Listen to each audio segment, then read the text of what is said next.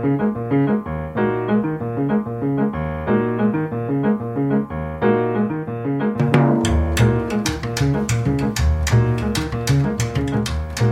and welcome to the Austin Art Talk podcast.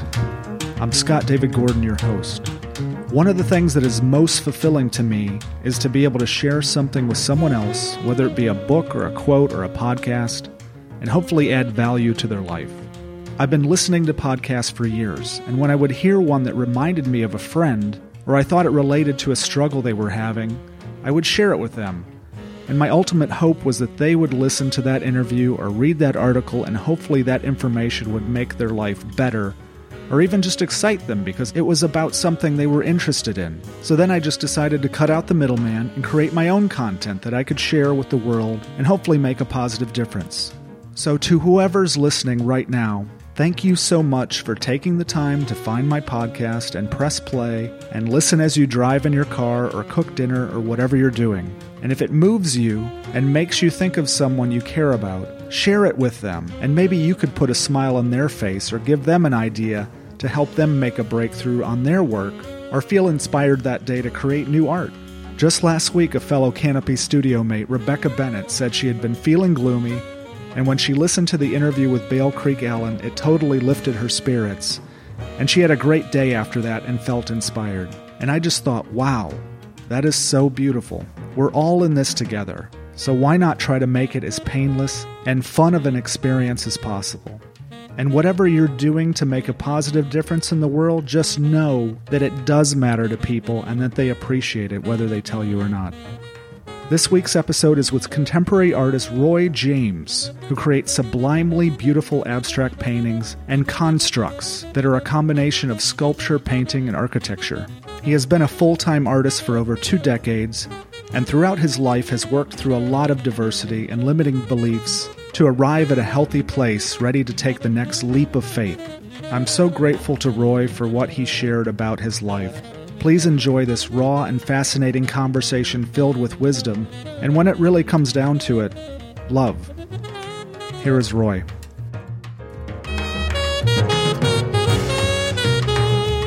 Hey, Roy. Well, thanks for being on, on my podcast. You're welcome. So, when you meet someone for the first time, they've never met you before, and they ask you about yourself or what you do, what do you usually, how do you usually describe yourself? I just say I'm an artist. Yeah. And I don't, honestly, I don't go any deeper than that. Ah. Um, I think if they continue to ask questions, and of course I'll I'll get into more of the detail, but I just keep it kind of intentionally vague. Yeah. And it's not that I want to hide anything. I just think that um, that's a question that gets asked with without a lot of genuine interest behind it. Yes. you know, it's just kind of a. Uh, it's just know, like something you ask someone. exactly. So, are they serious? Do they really want to know me? What do And- you do? So I say I'm, I'm an artist. If they want to query in deeper than that, then I'm happy to go in further than that. Yeah. So then maybe if they were interested, like I am, then they would say, "What kind of art do you do?" exactly, and I'd say, and then I'd start saying, well, I'm an oil painter and and uh, painter in general, and I work in acrylic as well, and I do contemporary artwork, and I've been doing it for 20 years full time now. Yeah. Yeah. Yeah. Well, I was reading the bio on your website, and it's such an interesting story how you actually didn't start creating artwork until you were 28.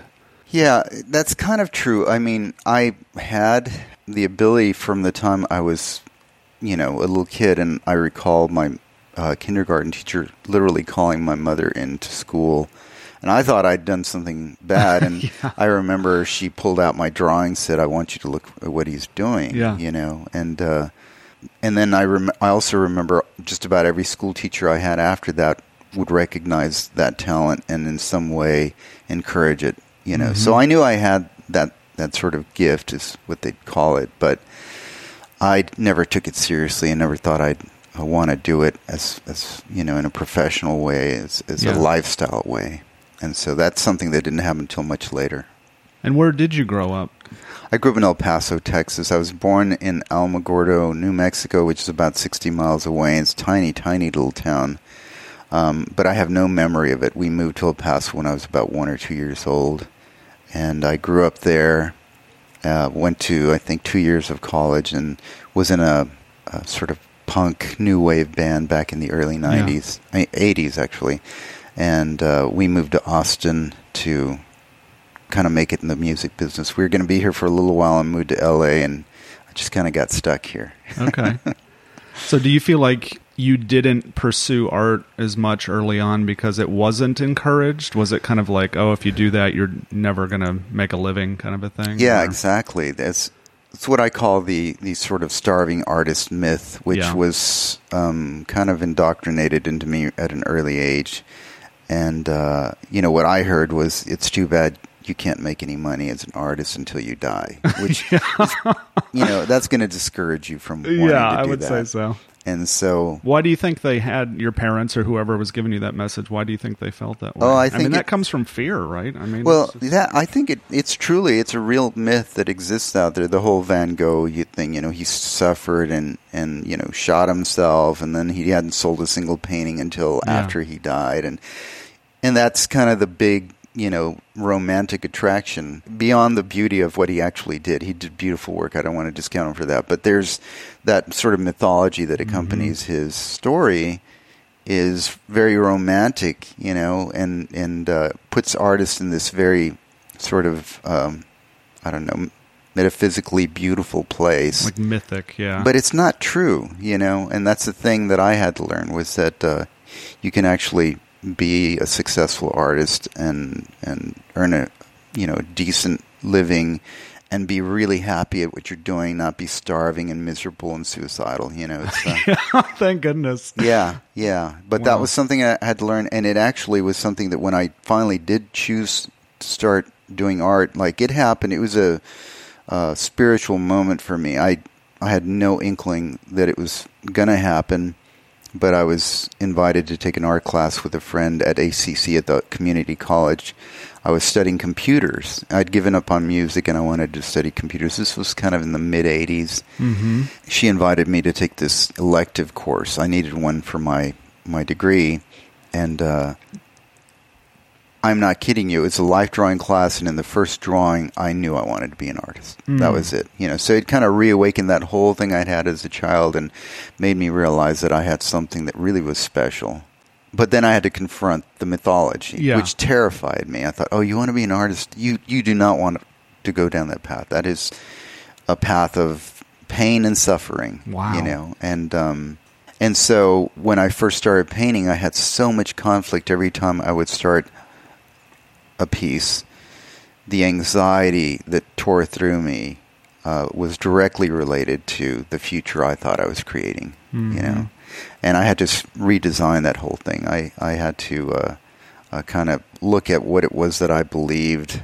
And this, you'll find this in so many self-help things. You know, it's like Yeah. look at what you believe. Your beliefs are so powerful, and I had literally wrote down, "Oh, you know, I'm I'm going to die starved in some alley someplace, and and you know, I'm unloved though critically acclaimed." yeah, right. and uh, Your heirs would be rich, but not right, you. I wouldn't even have heirs. You know, it's like that. Oh, right. It'd be worse than it would be. Yeah, you you just know, be alone. unloved, Die alone. and that was enough to kind of send me over the edge of having tremendous anxiety about doing it. But then I started Mm. writing down, well, what would you like to create? You know, you're an artist, you can create your future. And it was different. I wanted to create beautiful works that inspired people, that, that drew people together, that um, that inspired me, that reflected beauty. And, and I grew up, you know, in an environment that had a lot of uh, pain and suffering in it Mm. to begin with. So I didn't want to be an artist who was creating these social commentaries and expressing his pain. I, I wanted to Oh, yeah. create an alternative for myself, you know, because the pain part was real easy. Mm-hmm. Um, the beauty part was not. And so it was, Hmm. in a way, an exercise to create things that I wanted to see in the world rather than what I felt like I'd, I'd always seen. Wow, that's really interesting. I've never thought of doing it that way. Like a lot of, yeah, the myth is that the artist who lives this tortured life is going to explore that through their art, and it's going to be obvious in their art that they're Yeah. tortured and they live this life. But you were trying to balance that with the opposite. Yeah, I just see so much of it everywhere. I mean, especially you know when you turn on the TV and with what's going on in the world now, it's just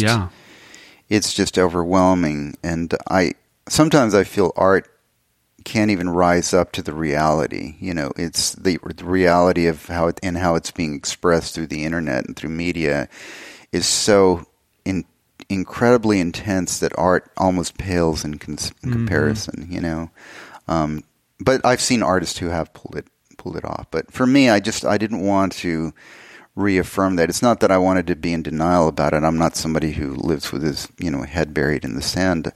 I'm very active in so many ways, but I just didn't want to be creating another avenue that just reflected the same thing. I had to, mm-hmm. I had to create an alternative.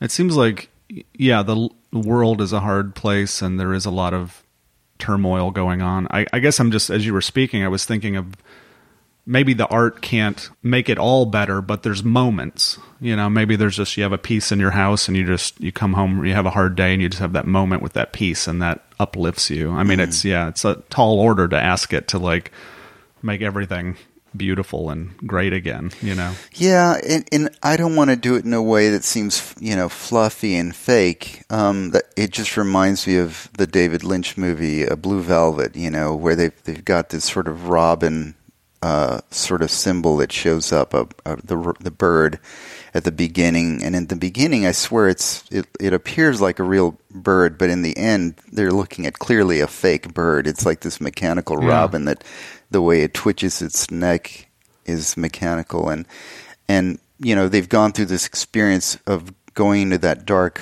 underbelly of the world mm-hmm. and at the end you know they're looking at beauty but it just all looks very fake and plastic Yeah. and I didn't want to re- recreate that. I didn't want to just say, "Look, I just want to create beautiful, you know, distractions." I'm trying to ah. find more of that sort of sublime beauty that you find in, in art when I'm I'm staring like a, a work by Rothko or someone like that, where you know it's an in, indistinguishable image, but the experience I have is really profound, you know, and that's what I'm looking for in the work that I create. It's that kind of deep beauty that's very substantial um, and and not some sort of uh, decorative facade to cover to mask the ugliness that's there because I believe it's both there. I mean, I believe the beauty exists and I believe the darkness exists. And I just see the darkness all the time. It's in my face.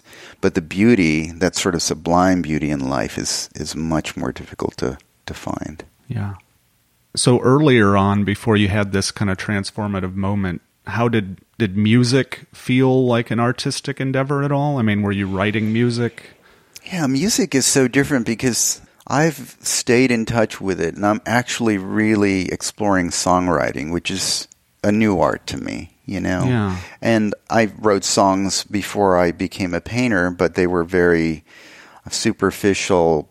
There was no depth to them. I didn't have a, a background in strong songwriting. And I grew up in El Paso where music was generally pop radio. Hmm. And so, you know, I was born in 1961. And so for me, the first thing was the Beatles. I mean, I just remember my mom tells me, I don't, I don't remember this. She says, yeah, you know, when you were, you were just a little child, you know, I'd, I'd take you to the shopping uh, mall and uh, you would be singing "She Loves You," yeah, yeah, yeah, you know, and uh, and and I do remember that as I, you know, like six, seven years old, the Beatles had released several albums by then.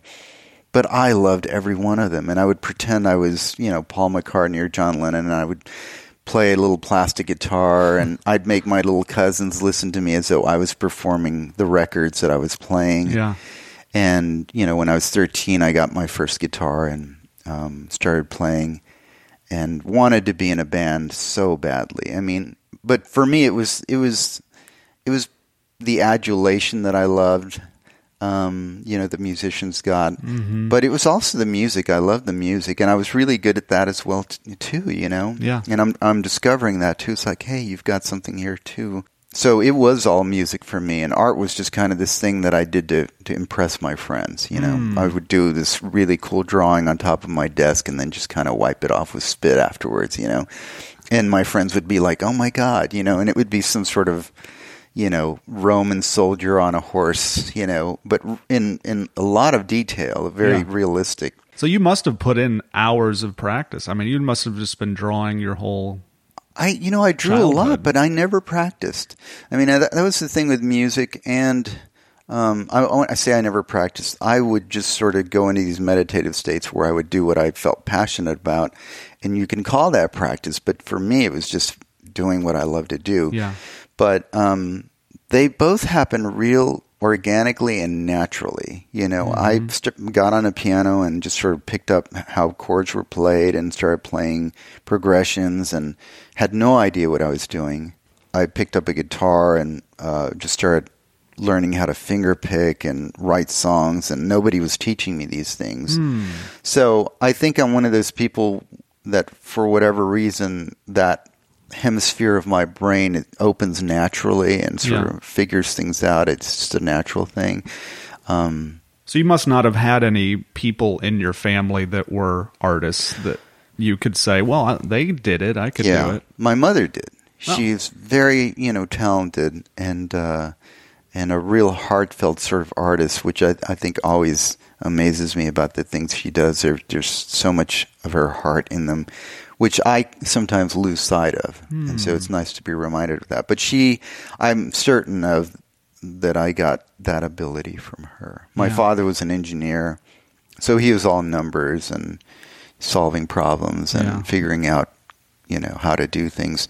And that shows up in my work as well to some hmm. degree. There's there's a lot of the process aspect of it can have a lot of the engineer side as well. So i got a little bit from both of them you know. But my mother was not a serious artist you know she wasn't a full-time artist. And she was a full-time mother and that was kind of overwhelming. And i think you if you know anybody who's had kids Yeah. and is trying to be an artist it's not an easy thing you know, and especially for a woman in her time, you know, and a Hispanic woman, a, a Mexican woman, you Yeah. know, it's uh, her her future was kind of laid out before and had nothing to do with her doing what she she really loved to do. So, Yeah. but she's done it. She's found a way to do little, you know, pieces here and there, and and I treasure them when I see them. So, Yeah. That makes me think of then once you you took this drawing class and you kind of had this realization, then you started making work and you had this these feelings come up and this fear, but didn't you at the same time have like a full-time job? I mean, was it that risky to do work in your spare time? well, I you know, out? Initially I didn't have the full time job. I had school. Okay. And I was putting myself through with Right. grants and student Right. loans, and um, I had a part-time job, and so this two-year degree actually took four years. And but I, it, my degree was in in uh, it was in computer information systems, which is basically a computer degree that a community college gives you back in the day. But I convinced the teacher when I wanted to become an artist. I convinced the teacher to let me um, substitute a bunch of commercial art courses for some of the computer courses. And I was in the industry at the exact right moment to do that because there were a lot of industry people who did things with pen and ink and you know scissors and Mm, glue yeah. and stuff like that and and it was just transitioning over into using a computer for Yeah. that sort of stuff and so there were a lot of people without the skills but with with the talent and then there was me with a lot of the skill but you know uh, very um, limited experience but that put me in a position where I could get a good job right away Mm. and uh, I did some contract work initially but then I started working with Dell Computer and in their art department you know with all that stuff but um, so um, anyway I didn't want that job. right. I didn't want to start working full time at a computer company. I wanted to be an artist, but they offered me this full time job, and th- that was, you know, coming out of so many years of um, being a student and lacking security. That security was really seductive. Oh yeah, sure. and uh, I took the job, and it, you know, um, and I was already sort of copying old master paintings. They didn't expect me to stay there long. You know, they saw these paintings that I was doing, and they said, "Man, this guy's going to quit." But I was there for seven years, Mm, wow. and Okay. that's what security can do. It just traps you, Oh, it does. Yeah. It does. especially if you're as insecure as I am. Yeah. Aren't we all? so I kind of got stuck there. But during that time, I um, did a a couple of old masterpieces and took them to a gallery that also framed. It was an art gallery. It was called the Tarrytown Gallery, which has become the Davis Gallery. Mm, Um, Bill Davis was the owner, and uh, it was in Tarrytown here in Austin. And I took some these paintings in to get framed, and when I went to pick them up, the assistant there told me, you know, we had a lot of people who wanted to buy these paintings. That's kind of a good sign. you Yeah. know? And she said, "Do you want to? Do you want to um, sell them?" And I said, um, "I don't know." And then the bill came out, and he said, "Yeah, you know, we had all these people that wanted to buy them. Are you interested in selling them?" And I said, "Well, let me think about it." I didn't want to sell them. I still didn't, you know. I heard. I asked him. I said, "Well, how much do you take?" And he said, "Well, we take a fifty percent commission." I thought, "Oh, that's Ouch. just crazy." Yeah. And so I said no, and I went off and tried to sell those paintings for about a year, year and a half, or something Oh. like that. Maybe even two years. It was it was a long time, and I couldn't sell them. You know, I put them up in antique shops and you know here and there, and just couldn't get anyone to buy them. And so I devised a strategy, and I was also doing a lot of personal growth work in a group therapy setting, and Mm. also with an individual therapist to deal with kind of a lot of the trauma of my childhood Yeah. and was really encouraged to go back to the gallery and tell them that I wanted to do a show. So I went back with a painting that was fairly original, and the the plan was, you know, I'm going to take it back, and everyone's going to want to buy it. And when I go pick it up, he's going to tell me that, and I'm going to say, "Well, yeah, I do want to sell it, and let's have a show." and so I dropped the painting off.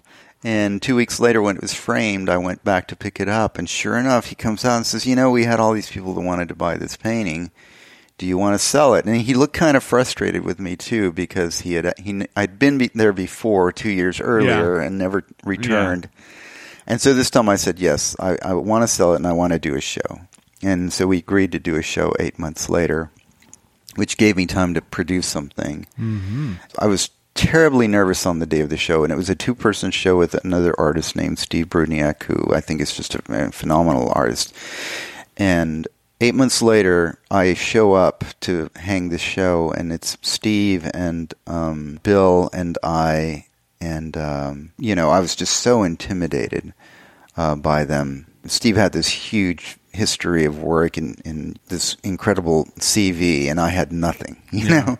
But th- on opening night, I had a really successful show and sold. I think we sold like eight or nine paintings on opening night, and uh, a few more by the end of the show. And I made you know a fair amount of money on that one show, and then some more money selling work during that year. But it just kind of gave me the confidence. Yeah. you know, gave me the confidence to think I can I can do this. You know. What was your work like at this time, and like how did it complement with the the other gentleman that was in the show? Yeah, well, it was it was actually very complimentary. He he does these very I would describe them as it like if Dr. Frankenstein went to art school. you know. I mean, he does these like just intimidating pieces that are you know, aesthetically they're beautiful but also he, he's in, well, he's into that dark place, you know. Yeah. Okay. Like, if I can describe a piece, there was a, a sort of an altar piece that was these steel uh, panels that had concrete uh, set into them,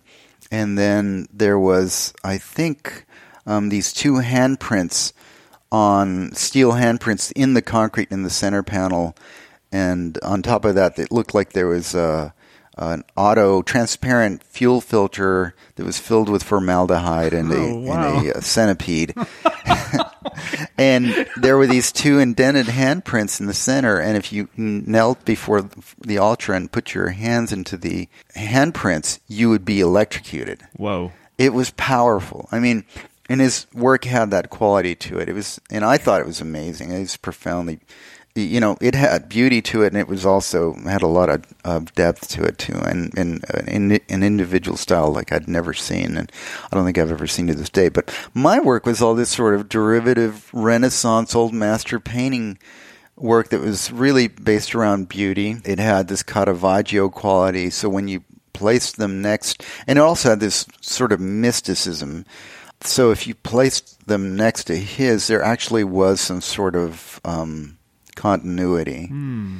and I thought they worked really well together. And you know, uh, Julie Speed was actually part of that show as well. She wasn't officially part of the show, but uh, she'd had a real successful show. I think a few months earlier there and Bill um, decided to kind of include some of her prints on opening night, and so she and and Steve, on, when we were hanging work, she was there, and uh, they were kind of making up this weird myth about my work and his work, and you know, like space aliens came and abducted this boy that I had painted who looked like he was floating in in air, you know, in Yeah. darkness.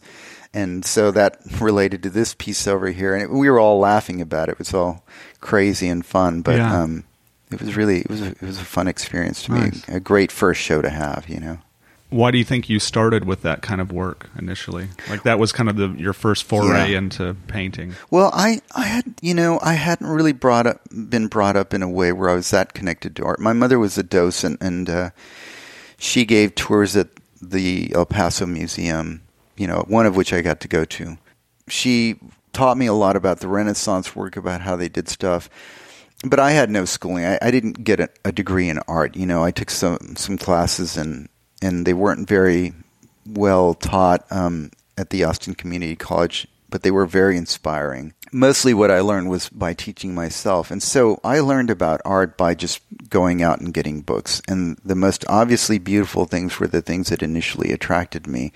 And of course, the Renaissance and the Renaissance painters were just, you know, they're undeniable. They're just, their work is so physically beautiful and profound, virtuosic. I mean, the, the technique is just amazing, and there's just no denying how profoundly beautiful they are. And so I was seduced. You know, Yeah. I, I was like, this stuff is fantastic. These are the masters. This is Yeah. what I want to do. Yeah. And I also think that deep inside, I said that I was doing uh, this therapy work at the time. I think I, I said that deep inside, I was going through this need for discipline.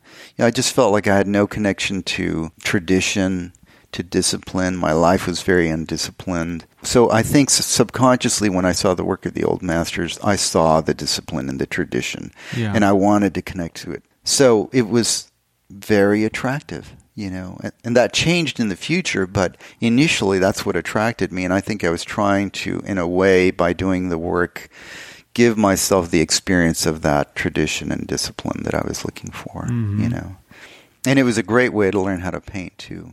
Yeah. I, I believe if you can do that kind of painting, then you can do any kind of painting because you learn to control the paint. It, I- I think there's so many painters who don't have that skill, and they they are controlled by the paint rather than the other way around. Mm. And uh, that's kind of a helpless feeling when you start doing a work, Yeah. a, a piece. So you had this great first show, and then you started selling work, and what happened next? Well, I stayed on with Dell, and um, the only gallery that was representing me was Bill Davis, and so I we scheduled another show for a year and a half later because that's how he worked. It's like every year and a half you'd get a show. Mm-hmm. So during that time, I started producing work uh, and selling work in in between through that gallery, and I had another show with him that was even more successful Mm. And it was also emotionally exhausting you know to Mm. work full time at this time i was working full time and uh, to do the kind of work that i had to do for that show again this old master style it just takes forever. Yeah. at least it took me forever to do a- a show's worth of paintings and work full time so at the end of that show i just thought i can't do this again. This was exhausting. But i think it was that year that I'd earned half of what I earned at Dell, my income. Mhm. And I thought, you know, I'm doing this part time and I earn half my income of what I'm working full time at Dell. I'll bet you I could earn that income selling work, you know, if I quit my job. So I started sort of mentally preparing myself to leave. Mm. And uh, that took like another year and a half before I finally left to let go of the security. And I had a little bit of Dell stock at the time that was worth around fifty thousand dollars, and so Mhm. I said, "This is going to be my safety net." And Yeah. I turned my notice in and quit, and uh, had a terrible first year. Mm, really? yeah. I mean, I, I just didn't earn that much money, but I was able to kind of support myself through the stock, and uh, and then the second year was better, you know, and closing in on that number of what I was earning at Dell, and then the third year I surpassed the number, you Mhm. know, I surpassed the salary that I had at Dell. And I also worked harder than I ever had that third Mm. year. It's like I produced so much art. I was on this thing where I just thought, I, I want to see how many pr- paintings I can produce in a year, and and they have to be beautiful. They can't just be like you know I did, Yeah. you know, a, a hundred paintings, but they were all crappy. you Yeah. know? it's like they had to be good. High standards. Yeah. So I did, and it was another exhausting thing. And that was the year that I surpassed my income at Dell, but I also felt like I nearly had a nervous breakdown doing it. And I didn't enjoy the process at all. So I decided that was, it was nice to know what I could do, you know, if I needed to put the gas on, but, you know, I was going to step back a little and I looked for, how am I, you know, how am I going to increase my income and, and not work harder and harder and harder? And uh, I met this woman who uh, was a friend, and she was kind of like a, a financial coach. hmm And she had a birthday party, and I went to it, and I met all these people at the party who were, you know, we'd just say, "Well, how do you know? How do you know her?" And and uh, they'd say, "Well." You know, she works for us, and we're doing all these incredible things that we never thought we could do. Hmm. You know, we, we've we've just moved up to this new space, so I thought, well, maybe I'll hire her, and which I did. I, I said, you know, I'm kind of I've hit this plateau. I'm working as hard as I can, and I've seemed to, you know, I, I want to earn more money. And uh, she said, well, uh, let's start working. And she got into my finances and started breaking things down. And at this point, when I earned money, it all just went into one bank account. And if I needed money for my business, I drew it. If I needed money for my personal, I drew it. There was Yeah. no distinction between the two. There was no salary or anything like that. I think that's the way most people are. yeah, you know, it would never even occur to me to do anything other than that. But she said, you know, we're gonna we're gonna figure out where you're how you're spending your money, and um, and I was married at the time as well. She went through. It took her about three months, I think, to kind of Mm. go through all my finances for the previous year, how I'd spent my money, and then um, put them into some computer program, and then start breaking it into pie charts, and Yeah. That sort of thing. And uh, my ex-wife, who I was married to at the time, uh, had started to work for me. You know, she she had lost her job. This was like during 2000, during the big market crash, Mhm. and she had lost her job. So I said, "Well, why don't you work for me and and sell my work?" So this business manager I hired came back to me and said, "Well, you have to earn." X amount of money a month to pay yourself and your wife and your business expenses. And it was more than I'd ever earned in a single month ever. And she said, You have to do that every month. Mm. And I just thought, why in the world did I hire this woman? You know, anyone can come up and ask me and say, well, you have to do the impossible, you Yeah. know? And she said, no, you can do it. You can do it. And I, I just really didn't believe her. I felt so overwhelmed. Like you talk about having my beliefs of what was possible challenged. Well, she was like in the face of it. Mm. She just came up to and said, you know, you can do this. You can earn this much money. And uh, my ex-wife went out and I ended my relationship with Bill Davis because he didn't want me representing myself here in Austin, and I felt like I had to do that, and so we ended. That. And my ex-wife went out, and on day one, she came back and she said, "You know, I think I sold um, this painting and that painting and this painting, which was." I think more than I'd sold through the Bill Davis Gallery the previous year in that one day, Hmm. you know. And in that one month, she had outsold my entire previous year. Well, how did she know how to do that? I mean, well, how- I, what was she doing? I think, she, first of all, I think she has a very extroverted personality, and she has a selling ability. Right now, she's a um, a realtor. She sells Yeah, real estate, okay. so she has that personality, um, which I think is really important. She, you know, somebody who's got the the courage to get into a car with a few paintings and just go up to a, uh, you know, an interior designer an architect and say, "This is what I do," and come home having sold pieces. You know, Yeah. that's a gift. It's not like something anybody can do. yeah, no, it's hard. And uh, uh, and I've learned this in having so many people try to sell my art. Some people have it and some people don't. You know, but it it just woke me up. That year, I tripled my income. You know, from the previous year, having already surpassed what I did at Dell, the next year I tripled that. And that blew me away. You know, it just hmm. blew me away. And I, I don't want to be so hung up on money, but when you earn a lot of money, you have the freedom to do what you want to do, Exactly. especially as an artist. It's you know, freedom, for It- sure. and it gives you a lot of power in the world. You know, I mean, I I've had galleries that want to represent me, and I say, well, and they say, but you have to, you can't sell out of your studio. And I said, well, I'm sorry, you know, uh, this is how much I earned out of my studio last year, and the day that you can surpass that is the day you can tell me I can't sell out of my studio. and then galleries will say, "Well, we'll work with you then," you know, Right. because they realize they don't have the kind of power they typically have over an artist, which is an artist who doesn't really understand their how to market their work or how to. or don't realize their own power. Yeah, I mean, yeah. they're the one creating the art. I right. mean, they've they've sort of given it over to this other person, and so um, I went in armed with a lot. You know, it gave me a lot of confidence, and I, I didn't have to show with anybody if it I didn't want to. And actually, when this started, I completely let go of all my gallery representation. I had had a gallery in Houston and one in Santa Fe, and I just ended all those relationships hmm. because I felt like I was the energy that I was spending to maintain those relationships, to ship work to them, to monitor it, to try to get paid, which was really hard sometimes. Um, to get work returned, send- Damage, It was yeah, what. damaged. You Loss. know, getting people to pay me for the damage, and then it was so easy out of the studio. You know, I, w- I didn't have any of those things happening, and I thought, my gosh, you know, why am I doing this? It was a big change, and it, boy, it really, it really uh, worked out for me. yeah. You know, and for ten years, that's how I did it up until 2010 when Laura Rathe approached me from Houston, Mm-hmm. and I decided to have her represent me again there.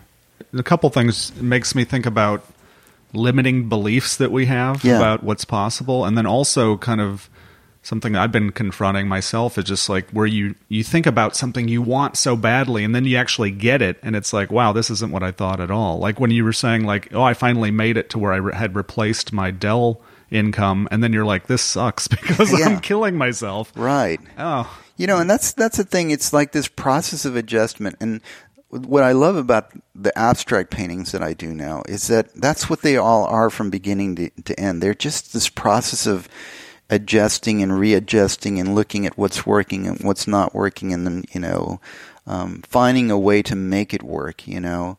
And that's just such a life lesson. In every single painting that I do, it's like a meditation for life because it it all is a process of adjustment. You know, it's and looking at what's working and what's not working, and and that's what my career was like. It was like uh, um, this examination of the things that were uh, flowing, you know, and where there were barriers and what was causing the barriers. How do I lift the barriers? Do I even want to go down that path anymore? Um, and I have to tell you, you know, I said that Laura Rathe started representing me in uh, January. As of yesterday, she's no longer representing me. And I'm not saying this in a malicious way. I've opened the door for her to sort of continue selling my work. But, you know, we had a real strong run and we'd, we'd been selling work, but um, things just kind of changed and I felt the change and I didn't like the way I, you know, the representation I was getting. I just felt like it was kind of absent in a way. And again, knowing my own power and strength as selling as an artist, I was doing really well out of my studio and I had to ask myself, why am I closing off Houston and Dallas, those markets, you know, in a space where I don't feel where I feel like I could do a better job. yeah You know. And so again, you have to sort of take control of the power you have. You have to realize how much power you have and take control of it and feel empowered because then you can really negotiate what you want rather than feeling like you're at the mercy of whether somebody's going to give you a show or not, or um, how well are, are you being represented between shows? Is your work even up on the walls? Do they talk about you or not?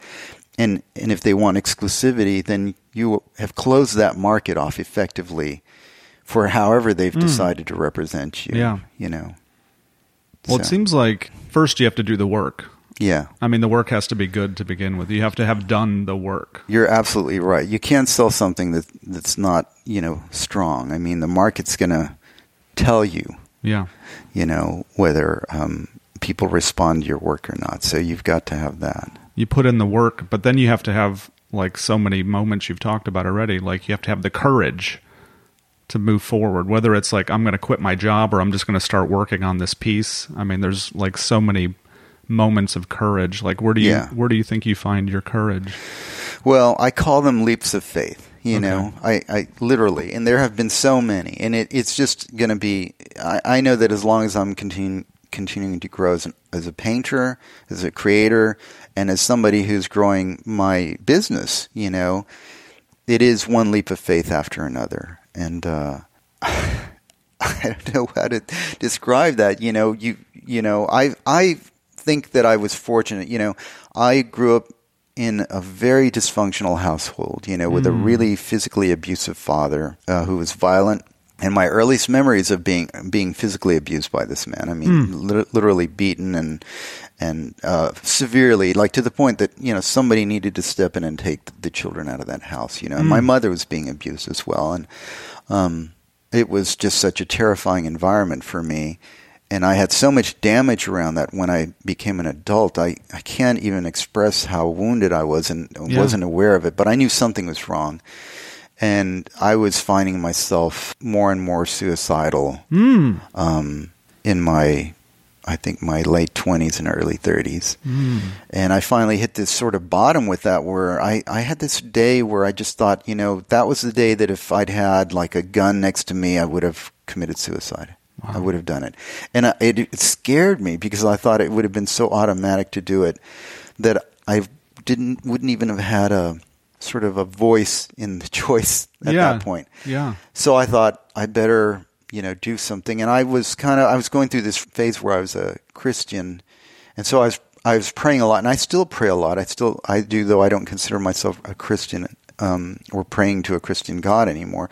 I still pray a lot. But that kind of opened the door to getting help. And uh, I found a therapy place that, like I said, I started doing group and individual therapy and dealing with this trauma that had, was so buried um, and there was so much pain and anger and rage that was unexpressed Yeah. that needed to come out, and that's what was paralyzing. me. I think that's what was bringing me down to that point where I was suicidal.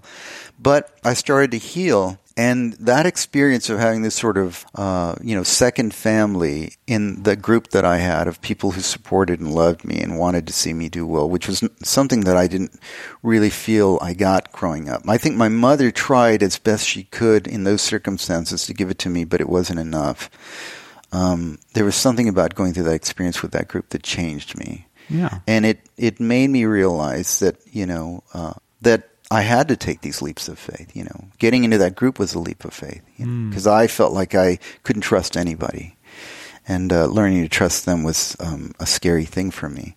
But um, having such a positive experience from that just altered me in a way that whenever I was faced with these challenges of, of here's the next scary thing that I need to do, I would I would find a way to do it, find a way to have the courage to do it, and coincidentally, my art started to change. You know, going from that place where I wanted discipline and tradition, which was also the phase where I was a this born again Christian in this very sort of uh, fundamentalist church. I was in the Church of Christ for a couple of years. Um, you know, that's this idea of tradition and discipline, you know, and, and this sort of rigid idea of, and especially the Church of Christ. Here's the musician, and that church says you can't have musical instruments in the church. You know, you have to, it has to be your voice because in the Bible it didn't say that they used musical instruments. Yeah. You know, they were so uh, literal about everything they interpreted. But I had to go through that phase, you know, Yeah. because that was the phase that I was also suicidal. So I was trying to gain some sort of control. Mm-hmm. But then, you know, moving through that was this, on the other side of it was this sense of, okay, well, um, that kind of worked for me for that time, but I'm done with it now. And, uh, and I want more of the uncertainty. And, you know, that's, I say I pray, but the idea of faith to me, it, it has everything to do with uncertainty. So when I hear some religious person say, I'm certain about this, and I'm like, Ugh, there's no faith in that. You know, faith to me is when you're really uncertain about something and you, you do it anyway because you, you, you want to believe that there's something there. But that's when my I started really looking at, at abstract work and feeling so attracted to it because it was riddled with uncertainty. You know, Yeah. I mean, um, the first time I walked into the Rothko Chapel, I literally got nauseous. You know, if you've ever been into Rothko Chapel, it's these giant black Rothko paintings. You know, they're black. You go into this chapel, it has triptychs and diptychs all around you, and they they are gigantic, floor to ceiling. I mean, mm-hmm. and they're all black, and it's it's kind of like my interpretation was like Rothko was saying, you know, there's no certainty in your spirituality. You go into the void and you mm. stare into the void. And what do you what do you find when you look into the void, you know? And the first time I saw that, I was a Christian and it made me sick, you know. Wow. I mean, I was like, oh god. You know. But I think it was because there was something truthful in it that that really challenged me, and I started feeling this attraction toward like I wanted the uncertainty. I, mm. I wanted to find that. so this old self started dying, and this new self started evolving, which was. Uh, uh, what I needed at the time, and my work started to evolve as well. You know, it became about staring into a blank canvas and and just starting to move that paint around and seeing what would happen, and believe, and then seeing something beautiful happen. You know, which was another lesson in in taking a leap of faith. You're doing the same thing when you stare into that canvas and start painting um, with nothing in mind, hmm. you're taking a leap of faith. So again, it, it, was a lesson in life for me that when I was faced with you know this decision, like my most recent one day in this relationship with Laura, and that I'm going to start rep- representing myself in those spaces. What's going to happen? I don't know. You know, I earned a, a fair amount of money through that gallery, and to say that that's going to change is a scary thing. But I've had enough experiences of leaping into that space and seeing something really beautiful emerge. Yeah. And something that that truly feels like me that that it makes it easier every time I do it. And you're you're feeling optimistic, you're not feeling pessimistic. Yeah. Yeah, I'm feeling really optimistic because because it feels right too. There's something about getting to a place in a situation where you just feel this doesn't feel r- right to me anymore. I yeah. feel it's like being in a relationship with somebody and knowing that it's kind of over. Yeah. You know, um, when you when you finally end it, it's this sense of relief and almost freedom because you're out of something that you knew wasn't right. You know. Yeah. That's kind of how it is for me. And you're so. doing both people in a favor in a way because then you can go look for the right thing or yeah. the next thing that probably needs to happen. Yeah. Or and and I I believe that it's like you know, somebody once told me if you do what's in your highest good, then it's in everybody's highest good because it doesn't work out that you know like somebody should have that you have to sacrifice your highest good for somebody else to have theirs. That's this weird, ugly codependency and that sort yeah. of thinking, you know. Yeah. And so for me, it is yeah. You know, if I'm ending a relationship that doesn't feel right for me, then it, that's the right thing for the other person, even if it doesn't feel good to them. You mm-hmm. know. And so ending a relationship with a gallery or with you know a partner and in whatever way. It's it's it's uh, you know makes me feel justified. You know, mm-hmm. in in not in a in a way that frees me from guilt, but rather that helps me understand that I'm really doing something that's good for me. Yeah. You know, in a, in a self loving way. Well, we're in 48 minutes. I don't know how long do you how long are you open to talking? I mean, I can go yeah. over an hour. Like I said, um, I go with with really the flow. Into like the work, the work right? you're creating these days. Well, you know, I'll be honest with you. I think the thing that I have to offer people is more about the challenge of breaking through these blocks. You know, it's like we can talk about my work, that's fine, but I honestly think that more artists are faced with what we're talking about now yeah. than the actual work. You know, you can learn technique you can learn learn all sorts of things or like how to that. market you, yourself. You, know, you can you can find yourself, but if you are struggling with a belief system that is not supporting you to to succeed, then you've got big problems. You know. Yeah. I was just thinking about you had one post on your blog recently with the picture of you as a boy, and you had this quote towards the end of what you'd written Be afraid, you cannot have what you want, you are unworthy. Yeah that's what you had to go through to get yeah to here. Yeah. Do you feel like you're worthy now? Do you feel like you're enough? I feel like um, I'm worth a lot more. yeah. Okay. I'm more worthy. I, you know, the, I think there's there was a psalm that I, you know, the 23rd psalm. There's one line that says, you know, he, he filleth my cup and it, run, it runneth over. Something I'm, I'm paraphrasing, but it's yeah. something to that degree. I'm the cup, you know, and as much as I'm able to take in, that's what I'm going to get. Mm. And so I feel like it's my cup is just getting bigger and bigger, and it's able to receive more and more. But this is still overspilling. You know, um, mm-hmm. um, this idea of uh, abundance and prosperity. It's it, you know, I think so much of it is limited to by what we believe we're worth receiving. You know, yeah. we're not gonna we're not gonna get more than we believe worth worth. And this is something I learned through a mentor of mine who recently passed away you know, he said, he said if you won the lottery but you didn't believe you were worth that income, you'd lose it all. And that's so true. You hear so many stories. Yeah. It's like the relationships they're in, the You sabotage it. you know the inability to set boundaries with people all these things that are that you learn when you when you realize that you're you're more valuable than you think you are um, those are the things that that um, undermine you having what you want or what Mhm.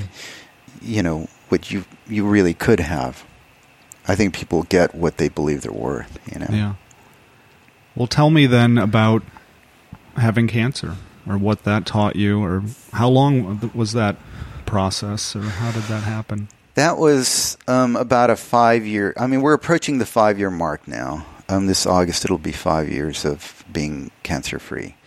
But it was diagnosed. Actually, it was diagnosed five years ago uh, from early March. Mm-hmm. Yeah, So soon. Yeah. and um, it was stage two rectal cancer, which is a, you know kind of uh, in the same vein as colon cancer. It's it's in your rectum rather than your colon, and uh, I got really lucky. You know, I was I was on a trip in New York City with my mother. I'd always wanted her to see New York, and she was getting up there in years, and we were traveling together, and and we went to New York, and you know, on the first day I went to the bathroom and there was blood, and Mm.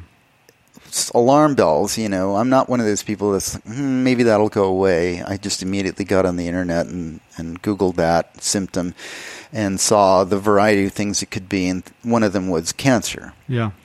And I- don't know how to say it. I just kind of immediately knew that's what it was, Hmm. you know. And so I was kind of sick to my stomach, and you know, I called my immediately called my doctor in Austin and had an appointment with him the day after I got back to El Paso. I mean Austin. Didn't tell my mother about it, and came back and went to the doctor, and we decided to do a colonoscopy, and that's when I remember doing it, and a friend of mine went with me uh, just for support, and uh, they knock you out. And when I was waking up, coming to, it was just this this um, sort of groggy feeling, and the doctor's looking at me, and he says, "Well, we found a mass, and it's cancer." And then I looked at him, and I just said, "How bad is it?" And he said, "It's metastasized."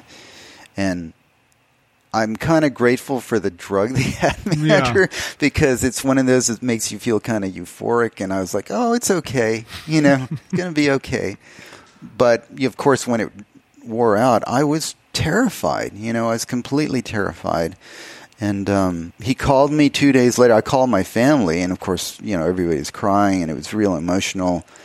And I immediately had this like how how long have I got to live? Because you Google that too, and it's not good once you you know colon cancer once it's metastasized, not a good prognosis. Mhm. And um, um, I was scary. I mean, it was one of those things where I couldn't sleep. I felt terrified. My Mhm. heart, I just anxiety attacks all night, and um, uh, could barely breathe. And then two days later, the doctor calls me up and says, "Who did the colonoscopy?" He says, "Well, we got the biopsy back, and he said it's not showing you have any cancer." And and I thought felt this sense of relief. And then he said, "But I have to tell you," he said, "I've been doing this for years, and I know cancer when I see it, and you have cancer." He said, "Will you let me go back in and do another biopsy? We might have just missed it." And he said, "If if if you go under the assumption that you don't have cancer and, and you do, it, it it could kill you." Yeah. And so we did another colonoscopy, and he did find the cancer the second time, but it wasn't metastasized. Oh wow. Yeah, it hadn't gone as far as he thought. I mean, he he just saw this huge bleeding tumor, and I guess he made assumptions. But when they actually did a, a CT scan, they could see my lymph nodes, and they all looked good. And so it was stage two, Yeah. which was like the best worst stage you can get because it's still curable. Yeah. You know, it hasn't spread anywhere. And so within like five days, I was doing chemo and uh, radiation. I did, I think, a month and a half of, of those. And the chemo, I, I a month and a half of chemo, a month and a half of radiation. Then a couple of months off, had surgery to remove what was left of the tumor. The tumor had shrank to the point they almost couldn't find it Mm.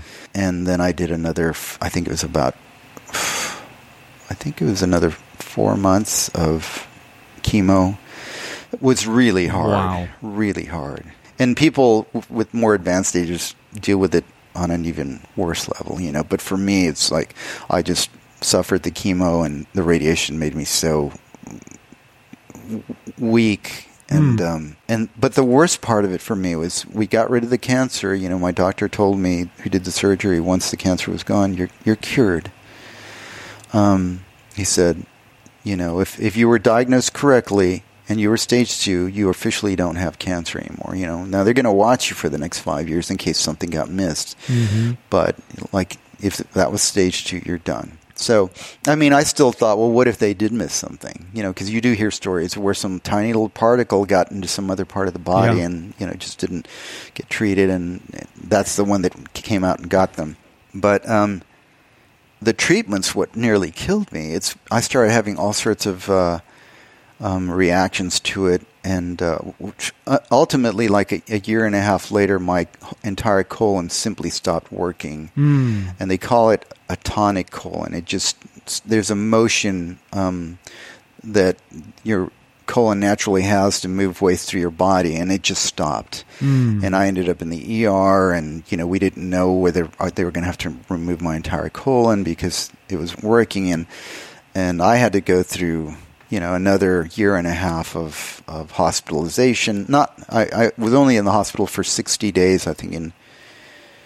60 days in 2015 that's a lot you Mm. know there was one point where i was in there for almost 40 days and i lost so much weight i weighed 116 pounds when i normally Mm. weigh about 155 and i looked like a skeleton and um, i could barely walk and uh, but we saved the colon Yeah.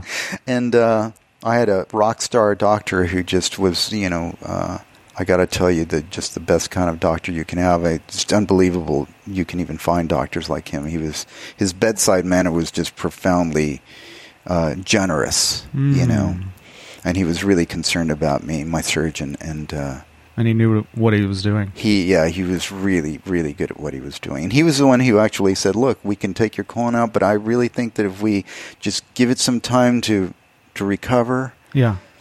you'll you'll get it back your body will do what it naturally wants to do and you'll get it back and and he said at your age you don't need to be walking around with a colostomy Yeah. and so so uh we did that and it saved it and today i'm in great health you know but um And that whole time, were you working at all? Well, not when I was hospitalized, but yeah, I was. You know, I was even when I was doing chemo, I was working, and I was so grateful because, like that time that I was hospitalized for 40 days, checks were still coming in the mail from work being sold.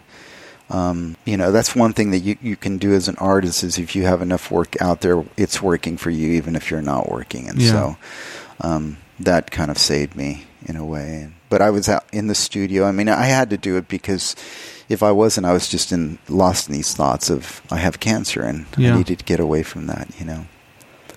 I'm wondering about those however many days it was where you actually thought, I'm definitely going to die. I mean, what was that like facing that? Um, I mean, not was- that you might not have been thinking that all this time, but I mean, that was like really like, this is it. Yeah, and I wasn't. You know, you you know, it was that experience that uh, I think few people get until they actually are going to die. It's like you're in this sort of denial about it. Um, you don't realize the scope of what it means and the the beliefs that I was going to have to face. You know, did I really believe in a God? Did I believe in any sort of afterlife? Did I? Are, am I okay with simply not existing? You know. Mhm. And also, and I think the things that, that hurt me the most when I realized that was as much as I had appreciated my life, I didn't feel like I had loved people as Mm. deeply as I wished I had. You know, I felt like I was so lost in this idea that there was always time for that. And um, I was doing things that weren't that meaningful to me, including my artwork. You know, I realized that if I died, I was one one of my regrets was not going to be that I didn't produce the art I wanted to produce. I had produced a lot of art, and I felt really happy with that. The The main regret was that I'd not loved in life the way I'd Mm. hoped to. You Yeah. know, and uh, and I was looking during that period where I still thought I had um, metastatic cancer. I was looking at what my next year was going to be like if I survived it. Like, what do you prioritize? Yeah, I Um, mean, I'm going to be doing chemo radiation, which are going to be making me sick and exhausted, and I'm not going to have time to be out there loving people, you know? Yeah. I mean, or if, if I have, it's going to be in this frail sort of way, not this robust, you know, dynamic, you know, Yeah, fully committed yeah. way. And so I thought that opportunity had passed me by. Mm. You know, it was it just was. I had to look at my life and say, you know, loving deeply in my life was not going to be something that I got to have Mm. and uh, it was painful to realize that. I mean, it it it was something that I cried about, you know. So when I heard that my cancer was wasn't metastatic, that it was possible that I was going to be okay, that was that moved to the top of my priority list. You know, I want to love my friends, my family. You know, open myself up to a relationship with a partner in some sort of way, as deeply as possibly as I can. Um, and during the period of my treatment, I did. Everything was so precious. Every mundane moment in life, which normally passed me by completely unnoticed, was precious because I thought, you only get a few more of these, you Yeah. know. Um, there's this great video with Warren Zevon where um, David Letterman is interviewing him, and he he'd been ca- diagnosed with terminal cancer, and he was approaching the end, and he was talking about how he realized he only got a certain amount of peanut butter and jelly sandwiches, and how precious they were to him. I totally got that. Yeah. You know, I was like, oh my God, he's so right. You know, life really does come to an end. I never spent time thinking about that. It was always this sort of vague notion in the back of my head. But when I actually had to face it, it became so real um, that it, it altered me. You know, it changed who I was. And how did it change your work? Um, well, like I said, the big thing for me wasn't that I wasn't going to change, you know, that I wasn't going to paint the paintings that I wanted to. It actually, what it, I think it opened me to, the work that it opened to, to me was to be, you know, focus on becoming a songwriter, Oh, which yeah. was something I had knew, you know, because I think my artwork had arrived to a place where I felt so satisfied with it. Mm. You know, I just felt like no, I'm I'm where I am. I'm the, my voice is kind of it's realized itself, and I'm producing the work I, I really want to producing. I'm the space that I want to be in as an artist, and if you know if I had died, like I said, that wouldn't have been a regret for me. Mm. I would have thought, no, that I did that really well. You know. But the songwriting thing was always this thing that I said, you know, I pick up my guitar all the time. I come up with these great tunes. Sometimes I write lyrics. Rarely I finish one, but you know, one of these days I'm going to approach this, and then suddenly you're realizing you've lost your opportunity to do that. Mm. You know, so I that was the thing that sort of was reawakened to me, and you know, in that sort of metaphysical way, all the things that I think um, I needed to start approaching that were just kind of lined up right there. You know. You just did a songwriting workshop. Yeah, recently, yeah. That was one of the spaces that that I'd be, been begun exploring back then, and that was Blue Rock, uh, Texas, which is a is sort of nonprofit run by a couple uh, that just really promotes um, songwriting um, as an art form and um, and art in general too. And uh, it's just the most beautiful space that this couple has created for songwriters to come in and do their work and have shows and record. They have this world class recording studio on the property. And um, I started showing up to that through an artist friend who had done one of a project with them, and I discovered, rediscovered the beauty of songwriting in a, in a deeper way than I'd ever known, and that sort of awakened a spirit in me that wants to explore that. And it, it's not, you know, I have a facility with music that I've had since a child, but songwriting is a really challenging thing for me Mm. When I, when I listen to the songwriters that I love and what they did and see see what I'm producing, I feel like that artist who's just barely learning how to draw. Yeah. You know, and there's something that I love humbling. about that. It is, and it's it's this wonderful space. You know, when you you know having had the success I've had in the kind of ease that I've had it in, in my painting, it is nice to to find something that really just says, no, this is not going to be easy. If you want this, you're going to have to work really, really hard you know, and uh, so that's kind of the the creativity that's been reawakened, or or awakened. I think maybe both through my experience with cancer. Mm. You know, What does loving more look like? I mean, what does that mean? well, um, Like, how does that manifest with your family or friends or just holding people longer. When I'm in the moment with them, just being so appreciative of that experience of and knowing how how unique that moment actually is. You know, Mm. it's not like I'm going to get a lot of experiences my, with my little sister or my brother or my this friend or my mother. You know, um, knowing that every experience is unique. You know, and uh, and precious, and really in that moment without any sort of statement feeling that preciousness and and how um, special it is and i kind of live my life with this new philosophy there may be some sort of religion attached to it somewhere but um and the philosophy is that if I had to live my life, this life over again and again and again and again, like if that was the way the universe was built, it's like you had this experience and then you just repeated it over and over and over. What are you creating? You know, and I thought every time I had that moment, I, I would ask myself, if I had to live that again, how would I feel about that? And I think, yeah, I want to live that moment like again. So, you know, it's even picking up my cat and holding her and, and, and knowing that yeah, you know, I'm, I want to create this experience as though I have to live it again and again and again. Mm. And uh, that's what I think loving people looks like is um, not, you know, sort of being caught up in some sort of thought that's, I've got to do these things and my mind is somewhere else and this is more important. And, uh, and not really appreciating what that, how special that moment was, you know? Yeah. Yeah. Did you want to talk about anything else? I mean, it's just it's beautiful what you just said. I just uh, I had like Yeah. one other question I could add to that, but I feel like you kind of answered it. Essentially, it's like, what is the truth of your life? But I feel like you just talked about that. I well, I think my answer would be I have no freaking idea.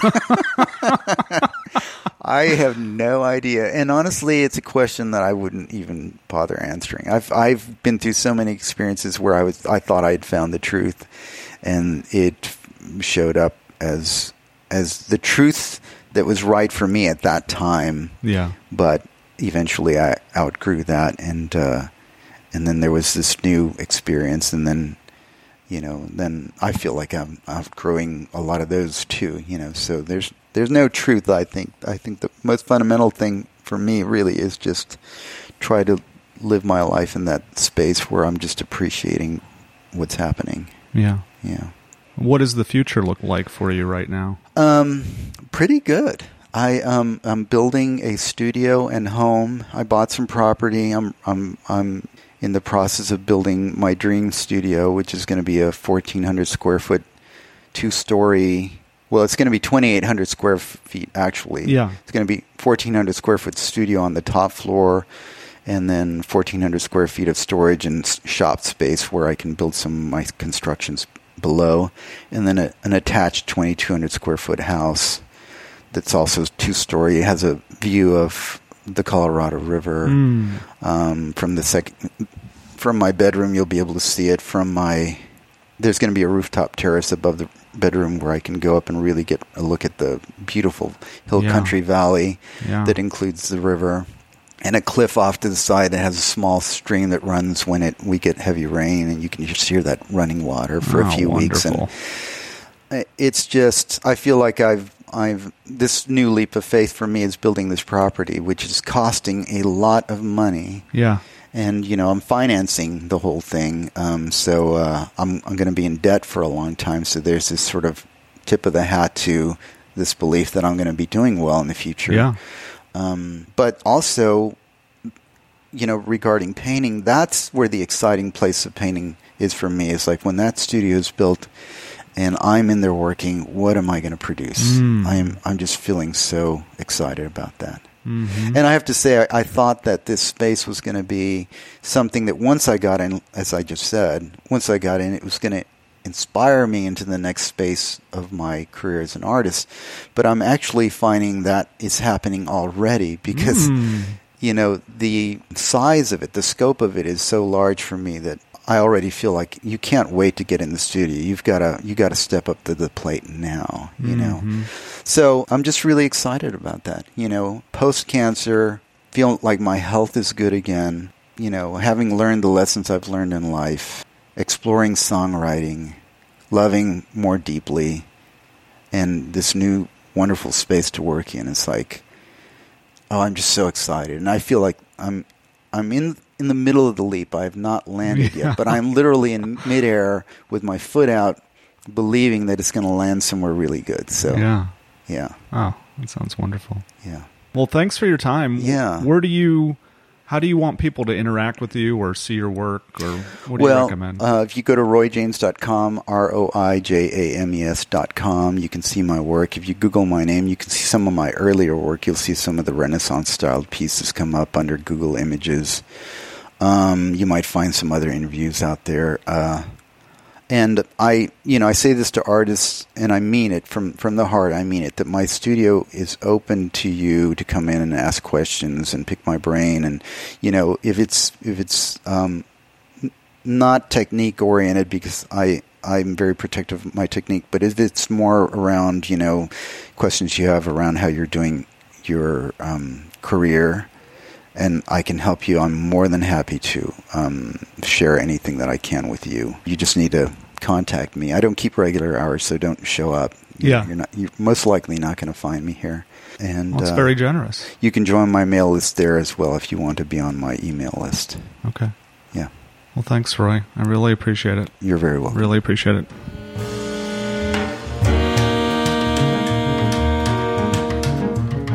Thanks for listening.